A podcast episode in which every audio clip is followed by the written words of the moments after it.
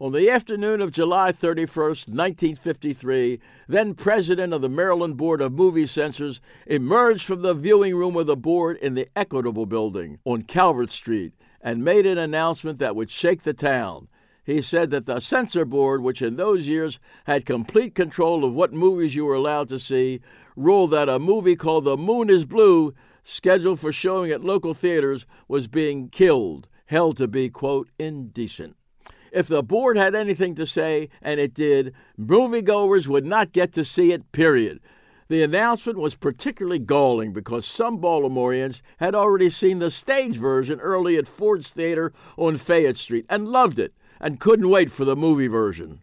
As far as The Moon is Blue being indecent, it was by today's standards about as indecent as Snow White and the Seven Dwarfs. A guy and a girl, both married, meet one day on top of the Empire State Building, fall in love and wind up marrying each other, and agree that such a love affair happens only once in a blue moon. Still, following several unsuccessful appeals to the board to release the movie for showing, the United Artists Corporation, which distributed the movie, went to court.